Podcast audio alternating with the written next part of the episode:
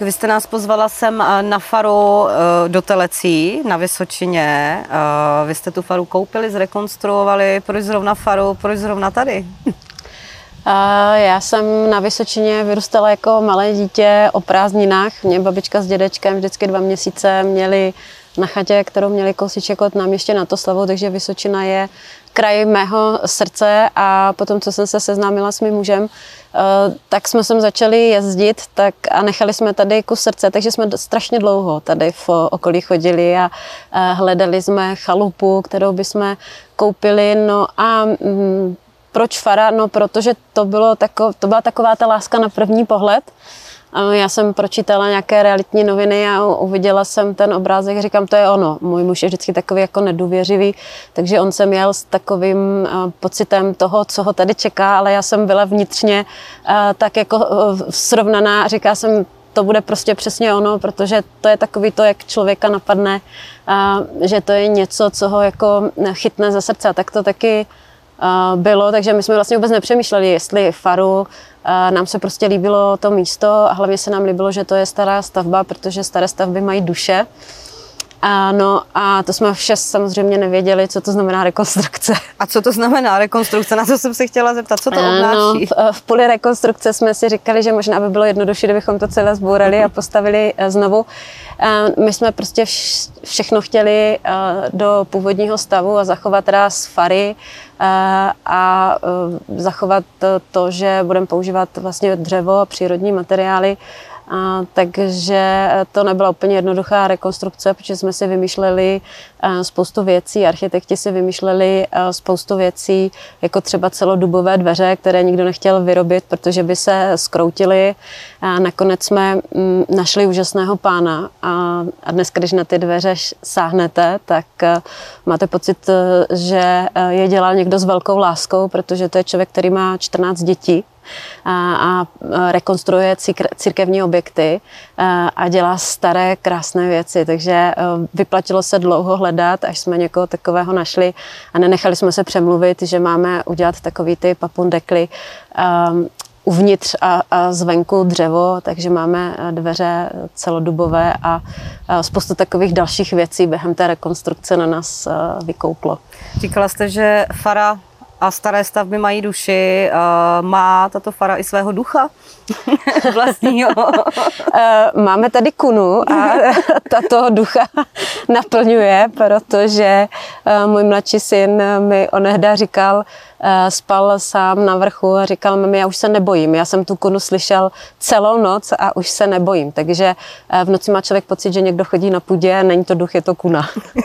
Jak reagovali místní, když najednou ze sousedku měli kandidátku, jedinou ženu, kandidátku na prezidenta, která si tady prý údajně i běžně chodila nakupovat do místní samoobsluhy? No já pořád chodím nakupovat do místní samoobsluhy, strašně si to užívám, protože tu máme kop, kde koupíte od šroubku po sýr s modrou plísní, punčocháče, školní sešity a všechno, takže já si to užívám chodit tady nakupovat a místní jsou skvělí, máme tu celou řadu přátel a vlastně celou dobu to velmi podporovali, konec konců já jsem měla vlastně nejvíc procent tady v obci v Telecím.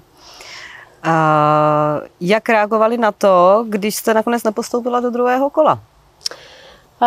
Spoustu to mrzelo. Doteď, když na to přijde řeč, tak celá řada z nich třeba říká, že v tom druhém kole prostě nešla volit, protože neměli koho, ale já myslím, že dnes jsou určitě spokojeni s tím, že konečně máme prezidenta, za kterého se nemusíme stydět. Předpokládám, že sem na Vysočinu si jezdíte s manželem, s rodinou, s klukama odpočinout. Jezdíme a je to skvělé, protože my tady třeba máme letní kino. Na fotbalovém hřišti v létě 2krát nebo 3krát přijede letní kino a koukáme venku na nějaký český film a je to skvělý. Váš manžel Robert, co jsem koukala, tak chodí do okolí běhat. Vy chodíte na houby nebo co se dá tady dělat v okolí Telecí? Manžel chodí běhat a jezdí na kole, no a já samozřejmě mám sezónu houbařskou od od jara do podzimu, takže nacházím i houby, které třeba dřív jako dítě jsme nezbírali, protože jsme na Vysočině byli jenom v létě, ale letos musím teda říct, že to bylo trošku tristní, že vlastně až teď po těch 14 dnech toho deště skutečně začaly růst houby. Tak já tady za chalupou kousek mám úplně skvělý les, kam chodím odpočívat. A chodím na houby a teď máme štěstí, že 14 dní pršelo. Les byl strašně suchý, konec konců suchý je pořád, ale aspoň trošku něco napršelo a začíná růst houby. No. Máte tady nějaké místo svoje vlastní na houby? Mám samozřejmě vlastní místo, ale jako správný houbař vás na ty svoje místa nevezmu. Škoda. A tak doufám, že najdeme něco i takhle jenom podél cesty. Protože houby evidentně rostou. Jak zpracovává houby Danuše Nerudová? Má nějaký tajný recept nebo nějaký recept, o který by se třeba i podělila? Já je zpracovávám na spoustu způsobů. Od kulajdy, na kterou na Vánoce jezdí celá rodina, po smaženici až po taky speciální recept, který mě naučila kamarádka. Dělá se z růžovek, ale je dobrý i ze suchohřibu. A to je, že se houby jenom vyškvaří na sádle s česnekem, až úplně jakoby skoro do tmava, do křupava, a pak se dávají na topinku a jí se s topinkou. Je to úplně úžasný. Bývá to hodně mastný, takže my to dáváme na suchý topinky, nikoliv na topinky na oleji, protože je to, jak se to škvaří na tom sádle, tak je to trošku mastný, ty houby. A to sbíráte všechny houby, které najdete, nebo? No, heslo praví, tady zrovna jsou, no. Že každý houbař má sbírat to, co zná, takže sbírám, tady taky, sbírám to, co znám. A co znáte? Sbírám to, co znám, samozřejmě všechny hřiby a koloděje, kováře, křemenáče. Vlastně jsou zrovna kováři toto. Červená, to bude. Silná noha, červený. Tady rostou. Jste se někdy otrávila z hub? Ne.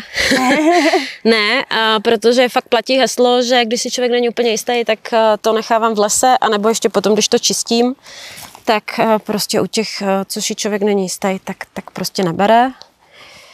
A vždycky si vzpomínám to, co mě kladla na srdce moje babička, protože já miluju václavkový guláš a tady roste spousta václavek. A ty rostou až díl, ne? Ty rostou na konci září tady a babička vždycky říkala, když to pořádně neuvaříš, tak se přiotrávíš, takže na ně vždycky vzpomínám, když dělám václavkový guláš, protože by se člověk mohl přiotrávit. Některé houby jsou jedlé, až se pořádně uvaří. Co rodina? Jí všichni houby, protože já mám vždycky zkušenost, že třeba často lidi rádi sbírají, ale když už má dojít na to, aby to snědli, tak to ne. Všichni mají rádi houby, ale klasicky platí to, že děti mají trošku, mladší syn má problém s houbama, ale já ho nenutím, protože to stejně byl starší syn. A dneska by kulajdu jedl od rána do večera, takže... No a to je takový dvojitej. No a tady ještě takový malinký zarostlej v pařizu. Aha. Ale suchý, ten tam necháme. No. Pro zvířátka, ale oni budou hodně červený. Všechny jsou červený. Pěkně. Si někdo pochutnal už před námi. No a na tom je zrovna vidět, že jsme měli pravdu, že to je kovář. Jo. Krásně modrá. No. Vzhledem k tomu, že tato série má podtitul Ženy v politice, co vás vlastně přimělo do té politiky vůbec vstoupit? A nelitovala jste toho někdy? Vy jste byla vlastně rektorkou Mendelovy univerzity. Co vás přimělo k tomu vstoupit do toho veřejného prostoru? A já myslím, že to byly dvě takové věci, které se v mém životě udály. A první z nich byl covid, protože v tom covidu já jsem spolu založila to občanské hnutí Koronerv, to sdružení, kdy jsme vlastně sdružili ekonomy a sociologii a lékaře a snažili jsme se produkovat studie, které by pomáhaly vládě překonat tu bezprecedentní krizi ekonomickou, vlastně, která přišla.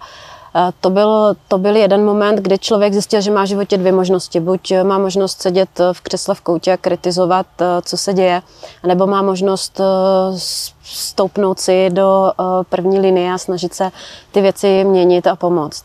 No a druhá věc bylo, když jsem jako rektorka univerzity dávala čestný doktorát nositeli Nobelovy ceny Siru Paulu Nurse, tak jsme den nebo dva dny předtím byli spolu v hospodě na pivě a on byl hlavní tváří kampaně proti Brexitu v Británii a on je biolog, on není sociolog, není politik, není ekonom a já jsem se ho tenkrát ptala, proč to vlastně dělá, proč je tou hlavní tváří toho hnutí proti Brexitu. A on mi vlastně řekl, že to chápe jako tu zásadní roli, kterou jako akademici máme, že akademici jsou ti poslední, kterým ještě jakž takž ta veřejnost věří. A že je naším úkolem vystupovat z komfortní zóny a angažovat se v tom veřejném prostoru.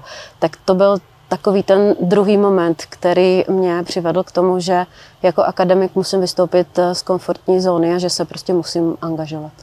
Jaké největší překvapení vám přineslo ten vstup do politiky? Co jste vůbec nečekala? No, musím říct, že jsem skutečně nečekala tu míru agrese na sociálních sítích. A nejenom na sociálních sítích, protože mě v té prezidentské kampani chodily dopisy i domů poštou, koneckonců jsem na faru, mi chodily dopisy.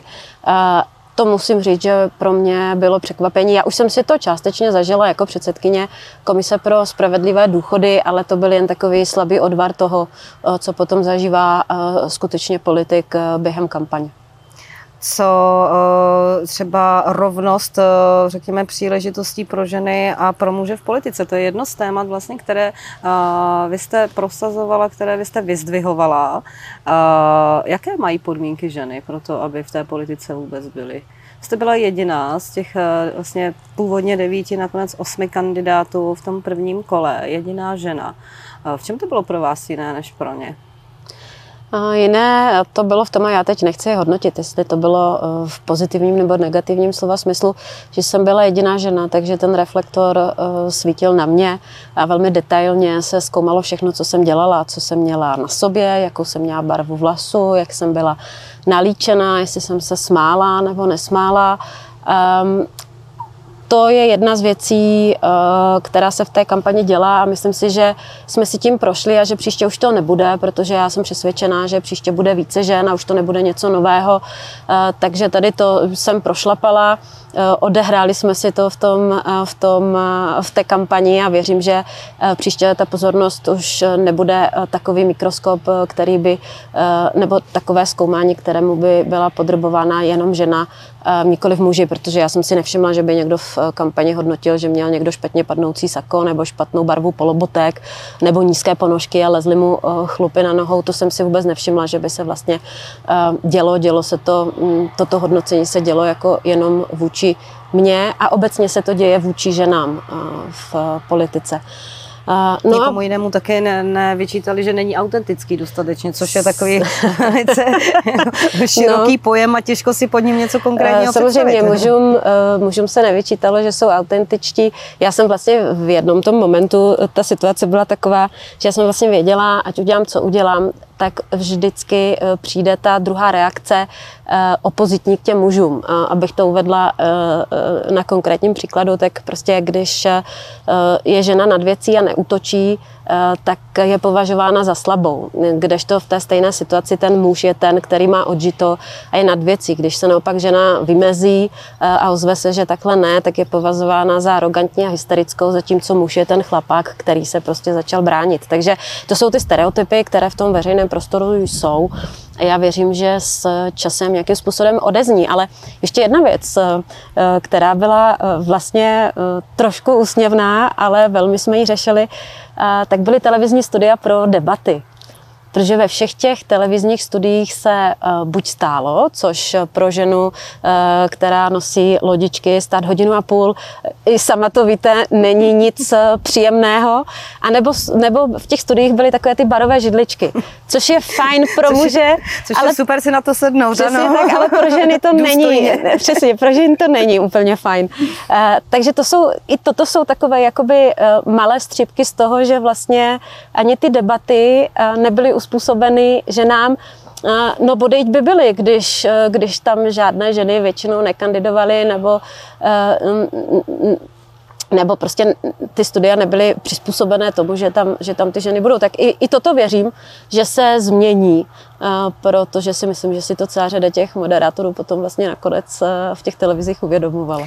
Řada exponovaných političek, nejen ve sněmovně, si často stěžuje vlastně na míru vulgarity vůči jim, jakožto veřejně činným osobám, zejména proto, že jsou ženy. A často si stěžují také na to, že častěji ta agrese jde paradoxně od jiných žen. Máte taky tu zkušenost? Já takovou zkušenost bohužel taky mám. Musím říct, že v té kampani ty největší vulgarity chodily od žen a já dokonce musím říct, že mě šokovalo, že to bylo od vzdělaných žen. To mě velmi překvapilo, ale je nutno říct, že i muži politici čelí vulgaritám, ale ty vulgarity většinou nejsou na úkor toho, jak vypadají,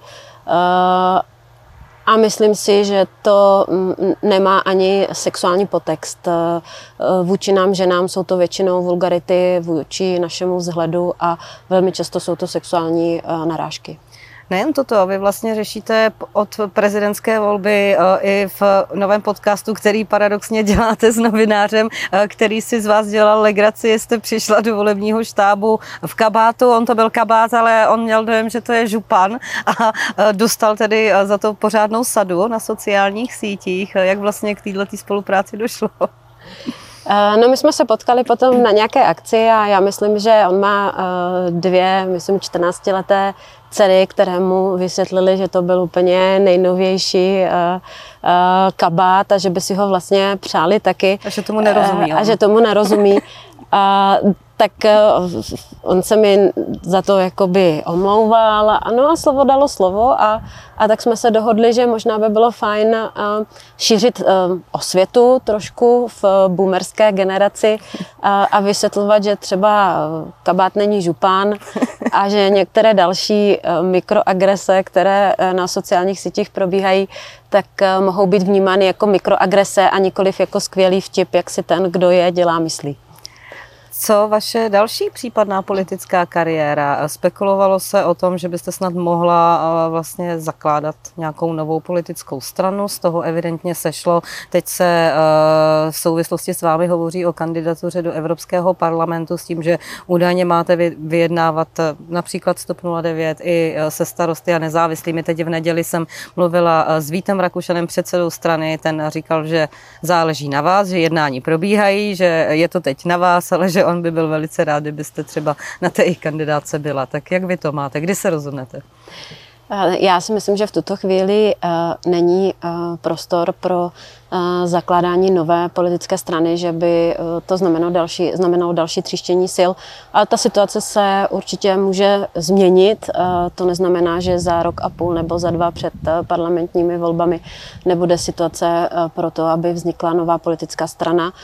Takže to není idea, která by byla úplně dána k ledu, jen prostě v této situaci si myslím, že není důvod a není prostor novou politickou stranu zakládat. No a co se týká voleb do Evropského parlamentu, tak já nezastírám, že samozřejmě hovořím se stranami o tom, zda kandidovat nebo nekandidovat.